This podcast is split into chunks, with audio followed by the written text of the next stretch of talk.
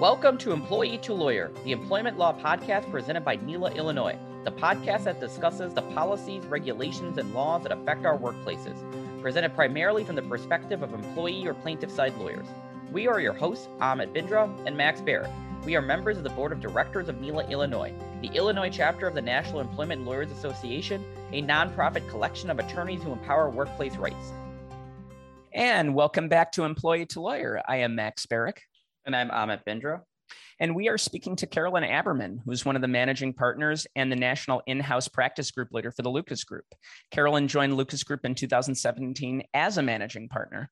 She works with legal talent to place them in a wide range of legal positions within law firms of any size, as well as in publicly or privately held corporations. Before doing that, Carolyn holds a BA in International Relations from University of Pennsylvania, so we know she's super smart, and a JD from Northwestern University Pritzker School of Law. So we also know she's really smart for that reason. Carolyn, welcome. Thank you so much. It's such a pleasure to be here. I think your first guest was a international relations degree, which was my undergrad degree too. Well, there you go. It's a great degree. It is. I've I've not used it since college though. Yeah, me either. Why? It's it, international relations doesn't help you guys in your day to day jobs. No, I just want to read a lot about no. Yeah. yeah, right. It's anything that's interdisciplinary. It just gives you a little bit more flexibility when when you're in college. It's not necessarily more useful than any other degree. I, I solely I solely did it because I wanted to read about hegemony. I thought it'd be easy. I feel like it's one of those things that they tell college kids that looks really cool on your BA. And it's like, oh, I'll have a degree in international relations. Look at all the things I can do with it. Nothing because you have a BA in liberal arts and that doesn't do anything for you right now, but it looks cool. It worked out for Carolyn and me, I think. We both became hey, attorneys. Well, I always knew that I wanted to go to law school. My dad was a small town lawyer. And when I was 11 years old, I started doing filing for him. I sat in on depositions and it never even occurred to me that I could do something else. So, well, so that's a good segue. So before we get into the legal market, which is what we're going to talk about today, what do you do, Carolyn? I mean, we talked in sort of broad strokes here, but can you give us an understanding of what you do at Lucas Group and what Lucas Group is? Yeah, very happy to. It's funny because when I meet someone and you have that question, what do you do? And I say, I'm a recovering attorney and legal recruiter. About 3% of people go, oh, great and everybody else goes, what is that? so the easiest way to explain it is that I'm a headhunter for attorneys. So uh, if you are an attorney, your head is not safe. Sometimes we say that we sell people, but we don't actually sell them. We just help them find new jobs. And Lucas Group is a national executive recruiting firm. So legal is just one of the many verticals. And that's where I spend most of my time as a former practicing attorney. It makes the most sense, and it's where I'm the most useful. But within Lucas Group, we also help uh, people who are looking for roles in accounting and finance, human resources, IT, supply chain and operations, and sales and marketing. So we are full service. So, who do you typically like? Who initiates contact with you when there's a placement that's needed? Is it the attorney or the would be attorney who's reaching out to you, or are you usually engaged by an employer? So, we are always paid by the employer. So, to some extent, our practice is client driven.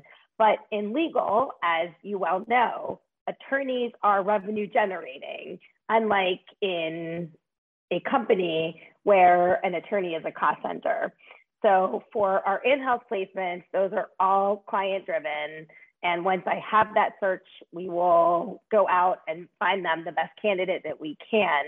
However, for an attorney who is interested in making a move to another law firm, because they are revenue generating, then we can reach out to our various contacts at law firms, help them figure out what might be a great place for them to match whatever their skills are, what their goals are, et cetera.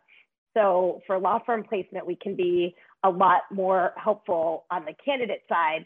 And very frequently, I will get a candidate that reaches out to me or that's introduced to me or that I uh, just reach out to for maybe another role. And I can work with them to help them find the, the best position for them. So essentially, within the legal market, your clients are both attorneys, the folks looking for the job, and also the firms or the companies who are looking to hire someone? So this is maybe picky, but it does help me keep it all straight. Candidates are the attorneys who are looking for jobs, and candidates and clients are the ones who are hiring them. So they are all useful to me. I love them all, but there is a little bit of a difference in terms of, of how we consider them. Get it together, Amit. She defined those. My bad. Yeah. Come on. it's the IR degree. So, sw- so we'll come back to. I think we're going to come back to that in a little bit, but we want to switch gears first and talk about what the legal market looks like these days. So we've had a couple other guests come on who are let's call it legal adjacent. Our good friend, actually mutually good friend, Amy Gardner came on and talked about. Um, yeah, I I, I agree Love with Amy. Exactly. It, nobody. This is a very visual podcast. Nobody at home can see, but Carolyn Amit and I all smiled and made the same. But we all love Amy face. But right. So Amy talked about the job market right now from another legal adjacent perspective. Let's call it. So can you talk to us a little bit about what the legal market looks like right now? Is it a good job market for for job seekers? Bad? Is it hot? Cold? Like, Uh, are those terms ridiculous? What are you saying right yeah. now? So so think about that little fire pit that you have in your backyard. That's kind of what the job market usually is, right? There's a slow burn. Then think of setting your house on fire. That's what it's like right now. It's insane. I practiced for 14 years before shifting into recruiting.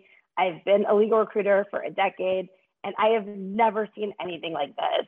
It is everyone's hiring there are more jobs right now than there are attorneys to fill that. But I also think that in light of the pandemic and with things shifting, some companies and firms wanting to return to the office, others being very supportive of remote work and hybrid schedules, we are finding people really taking the time to evaluate whether they think they're in the right place and I think that that people have become a lot more introspective. And so while there's no question that many of our searches are very challenging because there are more jobs than attorneys, we're having great conversations and we are moving people and finding them great jobs.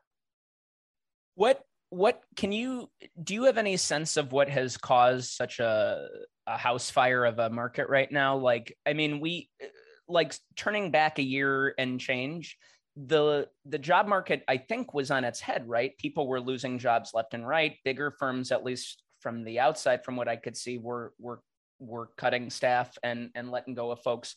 And in the non-legal areas that amit and i in our bar deal with quite often people were getting let go laid off or otherwise left and right how is it that i mean i guess a year's a long time but what's changed that has led to this if you can speak to that so I don't a hundred percent know, despite taking a few economics courses for that international relations degree. Uh, I haven't honestly even had the time to really delve into it. And I am intellectually very curious to know what is it that has this economy running so hot right now.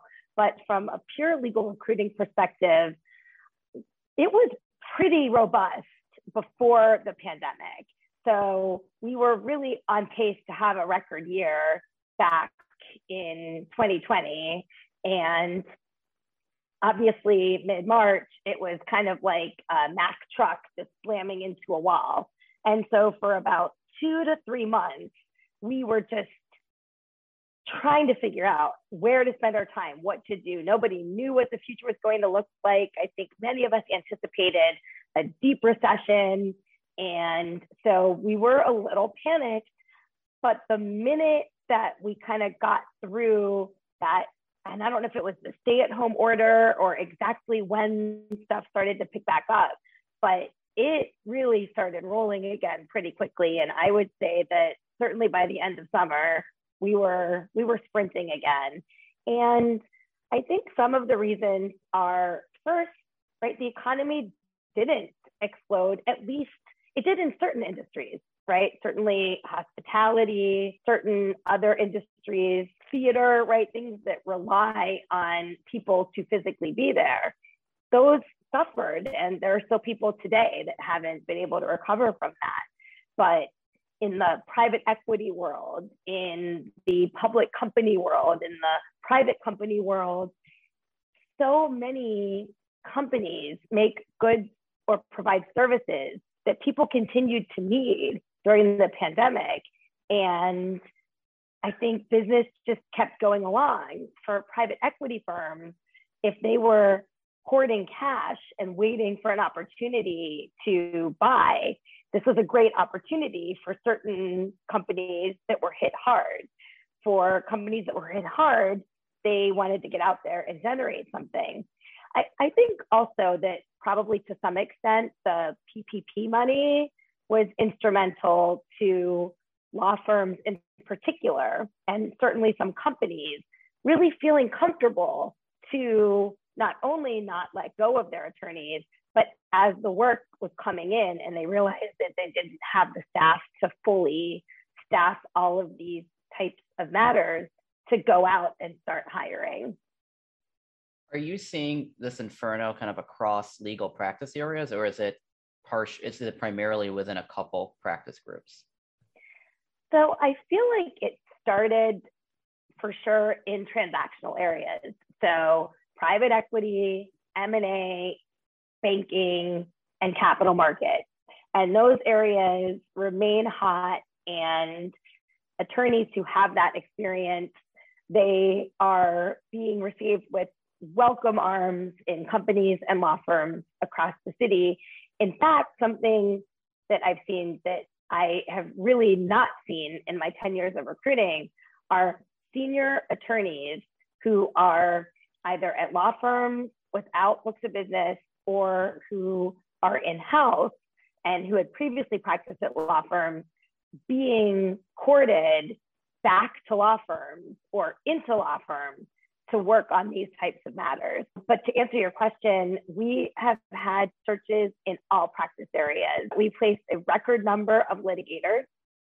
And I think that we're only going to see uh, more robust hiring as we get into 2022 and the courts fully open up again, because I think there are huge backlogs in terms of the matters. But then I also have seen executive compensation and employee benefits is a hot area, trust and estates is a hot area, and other types of, of niche areas as well. And of course, real estate remains very, very busy. And it's obviously a bit of a roller coaster with regard to real estate, but there is a lot happening.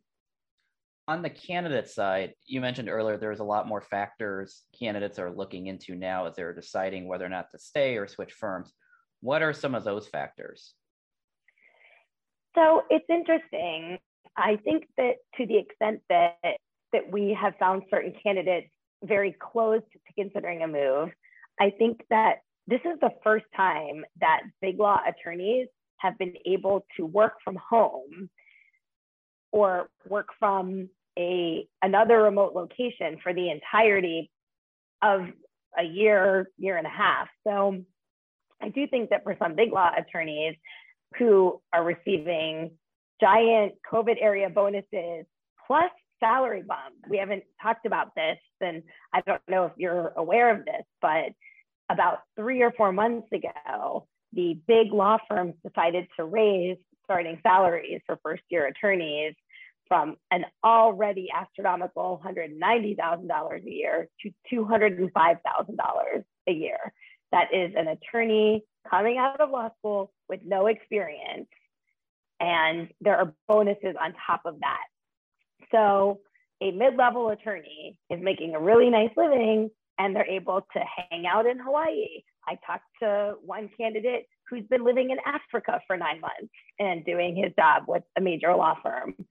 So I think certain candidates aren't feeling any type of interest in moving because they can do this job and spend time with their family. And even though they might be working very long hours still, they have flexibility that they've never seen before. On the flip side, I think for other attorneys, the hours have been incredibly difficult. So we're seeing attorneys who in a normal year would bill 2400 who are billing 26 2800 because there is more work the firms haven't necessarily been able to hire all of the support that they need to bring everyone's hours down to a normal level. So there's no question that the, the quest for work-life balance continues to be a motivator for a number of candidates. But on top of that, again, I think that the pandemic got a lot of people thinking about what did they really want to do. And so maybe they're in a practice area that isn't exactly what they wanted to do. Or maybe they're in the right practice area, but their firm doesn't necessarily represent exactly the types of clients that they would like to be working with. Or maybe they don't think that they're going to have opportunities to advance. And this is a great time to parlay that. And of course, you're always going to have candidates who are money motivated and many are being offered very high sign-on bonuses.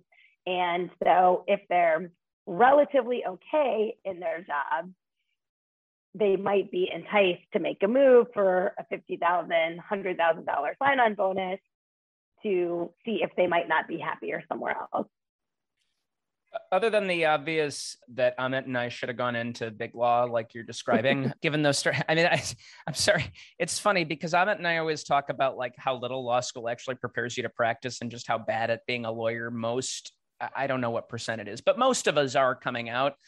just how sticker shock, just how much sticker shock I'm getting from those numbers for somebody who like is essentially a degree in a suit who really doesn't know what they're doing yet is is insane. I guess good for them. It's just wild. Well, it's especially wild from my perspective because I graduated in 2012. Where the mm-hmm. market, you'd have a better sense of this. Probably seemed the opposite of what it is right now. It, well, it wasn't. It was the opposite in 2009 and 2010. By 2012, it was sluggish, but people did get jobs. In 2009, 2010, a lot of people who had attended even top law schools, they just never entered the profession because there was nothing for them to do. So, but yes, in 2012, it was definitely sluggish, not active like it is now. And and look, these things are cyclical, right? So we know that at some point, and without my crystal ball, I can't tell you when that's going to be, but there are definitely people, and I don't know if it's the people starting law school this year who are then going to come out and have a rude awakening, or maybe it's people that start started last year, maybe the people that start five years from now. But at some point, the market will come down, and there will be some sort of a correction. You have any going back at the micro level again? So we're talking, we've talked about a lot of trends. We've talked a little bit about, you know, at the micro level individuals. Sticking with individuals for a minute, is there any advice you have or tips you give for attorneys who are looking to make a move, you know, in this stage? I realize that's a pretty broad question, but just like generally, yeah, just general tips you give people. Oh my gosh, we definitely don't have enough time for me to give all of my tips. You know, I guess the first tip, of course, would be to call me because I'm going well, to give you wonderful advice.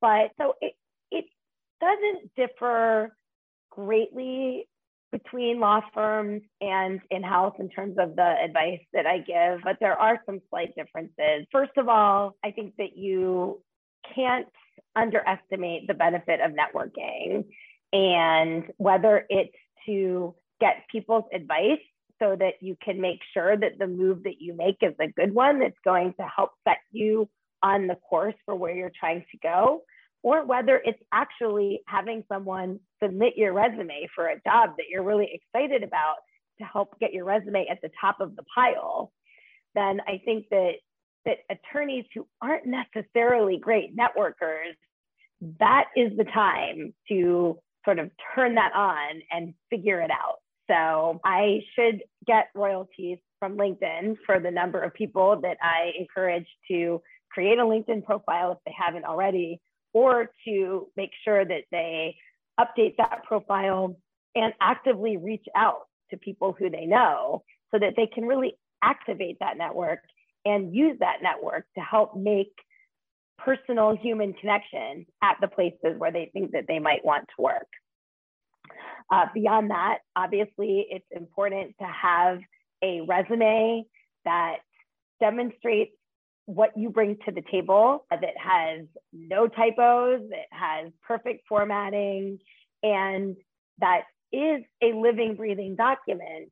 So, if, for example, you are open to an in house role, and maybe based on your experience, you're looking at a couple different types, you maybe have one resume for a real estate focused role and another resume for an M&A focused role where you're highlighting different things, maybe removing certain bullets that are less relevant to what you're seeking. The biggest piece of advice that I would give to anyone whether you're actively looking at a position, whether you are contacted by a friend or recruiter about something that seems like it could be interesting, or if you've been in the same role for a number of years and you're at a flexion point where you want to decide, do I want to stay here or do I want to consider other options? Is that applying to a job or having a coffee with an employer is not committing to making a move. If you don't have conversations, if you don't figure out what is out there that could be benefiting you in your career, then you don't know that you're doing the best thing for yourself. Having those conversations is going to do one of two things. It's either going to open up your eyes to the fact that maybe there are things out there that you hadn't considered that could be great for you, or it very well might get you to appreciate where you're working. Either way, it's a huge benefit. And I think that it really, any person who keeps their head down and just assumes or thinks that their firm or company is going to take care of them and it's all going to be fine, they're really doing a disservice to them. I guess that's a good segue because you're you're kind of hinting at a common error that people make and i think it's something we hear a lot because if you've spent some time somewhere i think you hope anyway it's natural that you're going to trust the folks you're with and that people are going to do right by you but people make odd business decisions sometimes or they get short-sighted or they get greedy right so like uh, with that with that, I think you could call it a mistake or common error that people make. Are there others that you see, again, knowing that you could probably write a book on it, given this is what you've done for a long time? Are there a couple common errors you see on that side of it from from candidates, not clients? See, I got it. I was listening. Candidates, not clients, in terms of the search process or, or job hopping or hunting. Right. Well, and let's be clear there are plenty of mistakes on both sides, right? My clients also make mistakes, and I'd be happy to speak to, to those as well. But so, right. So, I think the first one is not being open to new opportunities. The second one that we already kind of covered is to, to not use networking as part of that process. I think another mistake that a lot of people make is not really thinking creatively or strategically about what they want to be doing. So they maybe are very reactive. They have a bad review or a bad conversation with a client or a coworker.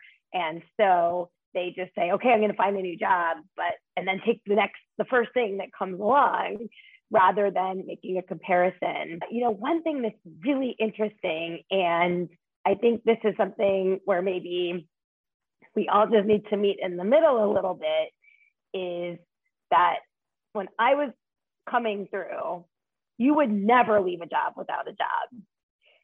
Some of the younger and millennial generation, if they're not happy in their job, then they're just going to quit and they often are able to find a new job. I think that that again, something in the middle, right? So people of my generation often will stay in a job where they're miserable because they just make the assumption that it's never going to get better and everything is the same.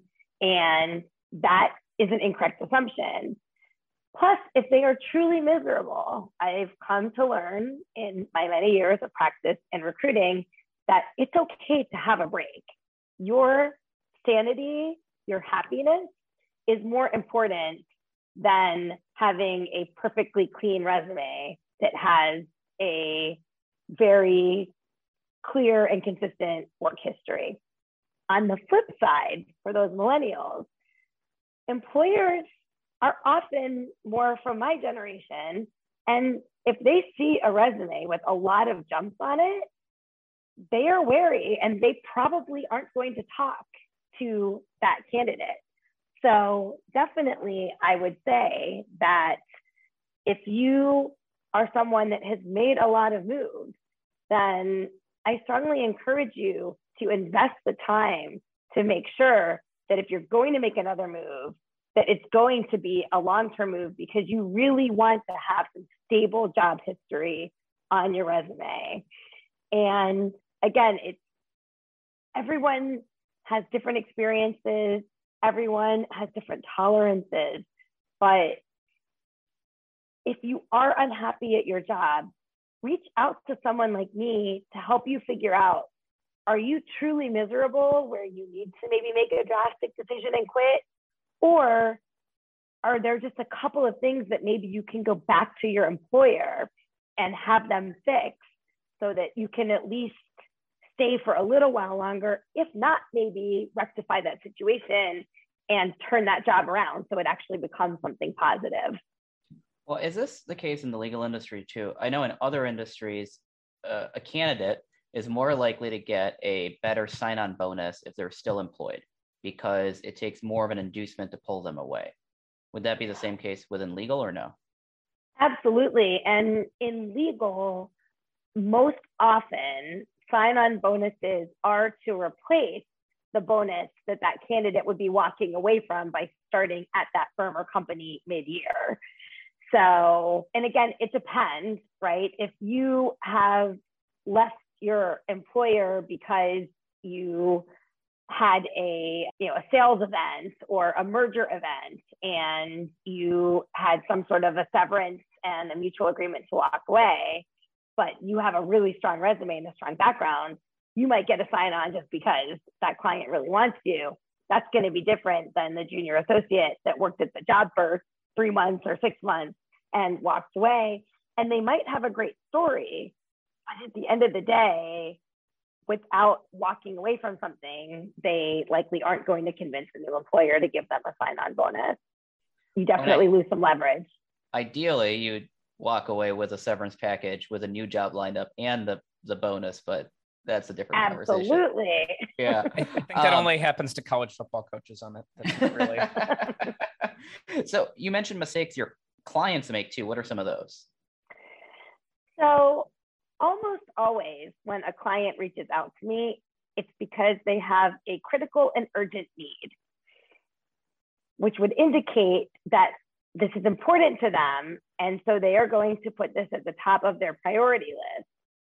What I often find is that clients, they know they want to get the job filled, but they have so many other priorities that getting candidates through the process and getting them through quickly gets lost at the wayside.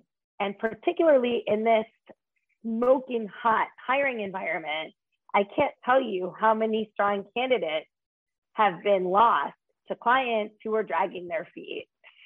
I know it's hard. I know it's hard to get your busy business people and attorneys to carve out half an hour, an hour to interview three or four candidates for this type of a role.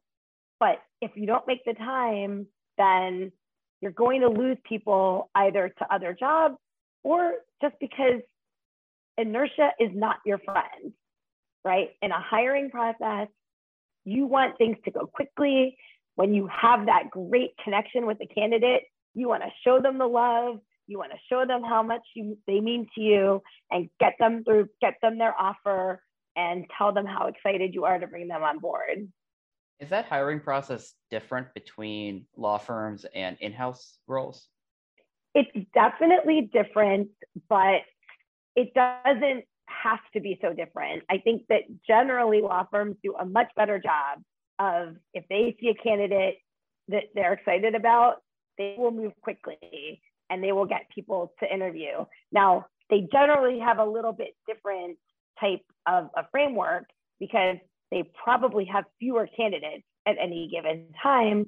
Plus, particularly if it's a bigger firm, they have more people to choose from. So I think that what what we really are seeing is that in the in-house realm, where they might have a small legal department and it's a very set schedule of people that they have to meet, they have more difficulty rounding those people up. But I've had law firms that have also moved at a snail's pace And 50% of the time, when you move too slowly, you mess it up, whether it's to a competitor or whether that candidate decides just to stay at their job because they stop feeling the love. Hey, this is Amit and Max. Thanks for listening to Employee to Lawyer. I hope you're all enjoying the show and the content and all of our guest stories. And we'd love your help in spreading news about NELA, Illinois and the show. Please encourage your friends and family to subscribe and share. And if you happen to listen to us on Spotify or Apple Podcasts, please consider leaving us a five star rating and a nice review. But only if it's going to be a five star rating. Yeah, otherwise, we're all set. Sticking with the in house bit, um, it's always been my understanding that going in house is sort of the culmination that you've spent time maybe litigating or getting a good general framework that gives you a broad range of knowledge and you you might go in house for improved quality of life maybe more stability to things not wanting to do billable anymore. I, I guess is it possible to do the reverse for folks to decide you know what? I don't i mean obviously anything's possible right? But like it's a move I certainly hear of less now. To be fair, I'm not in the recruiting world like you are, so maybe I just don't hear about a lot of things that happen a lot there. But can you can you speak to that back and forth of people going in house or people leaving in house to go back into the let's call it more traditional legal world? It happens all the time. Right now, again, because we have this very robust, busy hiring environment, we're seeing it more. And I actually spoke with a candidate this morning who is making the move from, you know, he was at some law firms and then he was in house for about 10 years. And now he's going back to a law firm. And we were joking about how shout out to the hills that you know going in house isn't necessarily everything it's cracked up to be so i think that sometimes it's from disillusionment sometimes it's from compensation and sometimes it's just out of necessity because if your position is eliminated and if the specific type of role that you are looking for or qualified for isn't open, then again, at a law firm, you're revenue generating. And so there are often more opportunities there. In this market, how important is it to law firms that someone has a book of business they're bringing with them? Well, a law firm is always much more excited to speak with a senior candidate that has a book of business, right? As a junior or a mid level associate, you're not expected to have business. And in some firms, it's actually even disfavored, right? If it's a large law firm and you have clients where you could have low billing matters or uh, low revenue matters, then that's not really worth their time. But as a senior attorney for certain firms and certain positions, they are only looking at people with small or significant books of business, depending on the size of the firm and the needs at the time. That said, if there is a need to have certain type of work done, and we're seeing this a lot more now than I have at any time in my career, there is a real opportunity, whether you're coming from another law firm or coming from an in-house environment, to move into a law firm as a counsel or potentially even as a non-share partner, even though you don't have a book of business.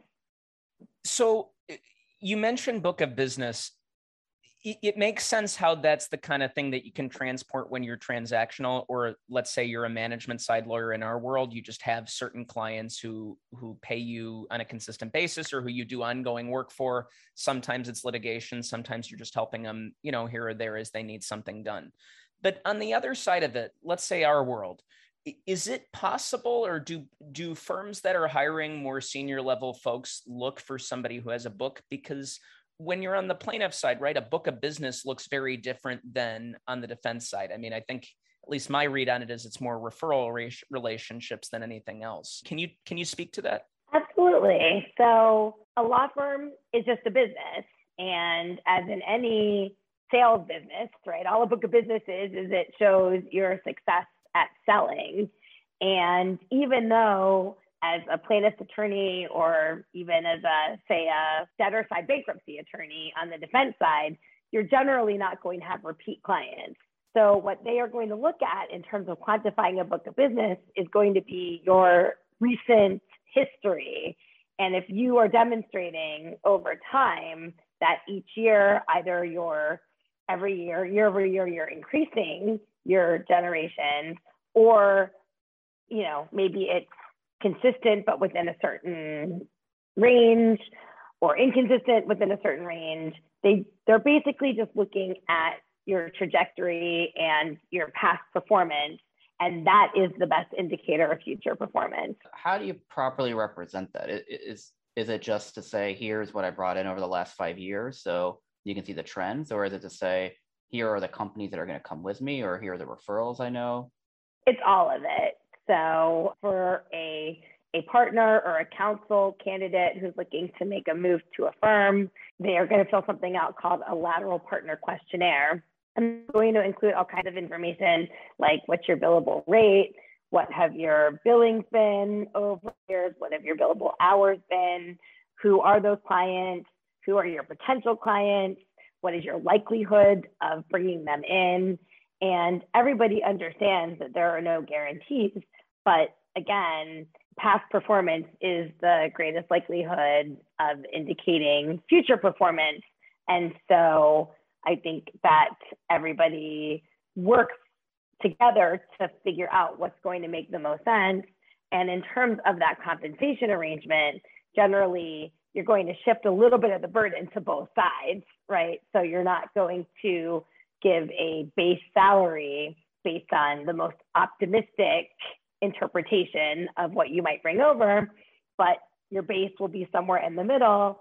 And then it will include some sort of incentive so that if your best case scenario does come true, that you are going to be earning a significant amount and generally more than at the firm that you're leaving. Well, that brings up another good segue, which is how do your clients negotiate salary in light of salary history bans and stuff like that? What are I guess how are they going through that process? It, it's funny. There's been a lot of talk about this salary history ban, but it's actually really not a big deal at all. We just have gone from asking people what do they make to what's your compensation target, and all of my clients understand that that's all we can ask, and that's where we are, and you just move forward from that. Now, of course, some percentage of candidates will tell you, but I cannot use that information going forward. So it's largely irrelevant, but sometimes it is helpful because if somebody has a compensation target that's far above what they're making and it's a great opportunity, while I would never share that information with clients, it is a coaching opportunity for me to be able to say, oh, hey, in light of the fact that this would be a raise or a lateral move, but have A, B, and C benefits, then maybe you want to choose that. Versus if I only know their comp target and it's a significant amount away, and then I just might walk away from that discussion and say, oh, sorry, that didn't line up. Well, so we have the segment we like to do at the end of our episodes. We call and it we sh- and we know Carolyn doesn't know it's coming, so this is great. Exactly, it's way better when you don't know it's coming. We call it the shout out of the week. So it can be a book, it can be a TV show, it can be a person, it can be a family member, it can be a pet, can be literally anything. So who is your shout out for the week? Or what? I am going to give my shout out of the week to my son Aiden.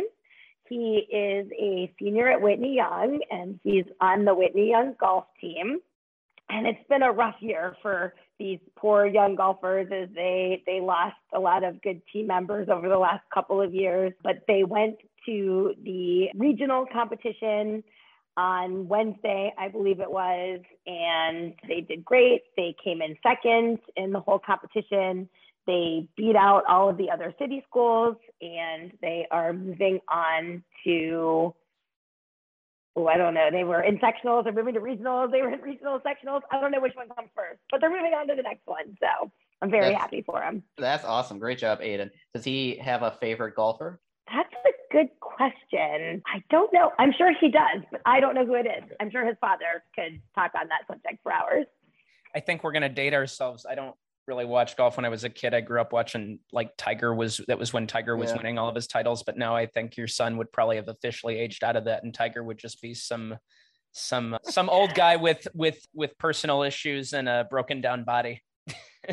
So I grew up in Western Pennsylvania, and so I'm a huge Arnie Palmer fan. That's awesome. He's my he's my hometown boy. I wish we we actually had video for these episodes. That would be amazing. It would be amazing because I'm a spastic goofball who has weird things happen to him that only Amit and our guest every now and again get to enjoy. But for the listeners at home, my microphone just delatched from my desk and went flying, and everybody else laughed. I, of course, panicked because that's what I do when that happens.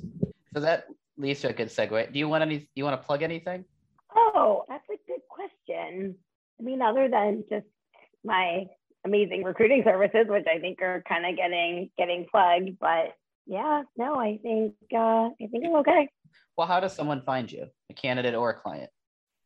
So the best way to find me is you can look on the Lucas Group website and find my bio. You can certainly find me on LinkedIn, and I encourage everyone to look for me there. And you can always email me at caberman at lucasgroup.com. Carolyn, thank you for making time for us on a Friday evening. Congrats to your son, Aiden, on a job well done and hard work in these trying golf times. And thanks for telling us all about this. Thank you guys so much for having me. It's been a lot of fun.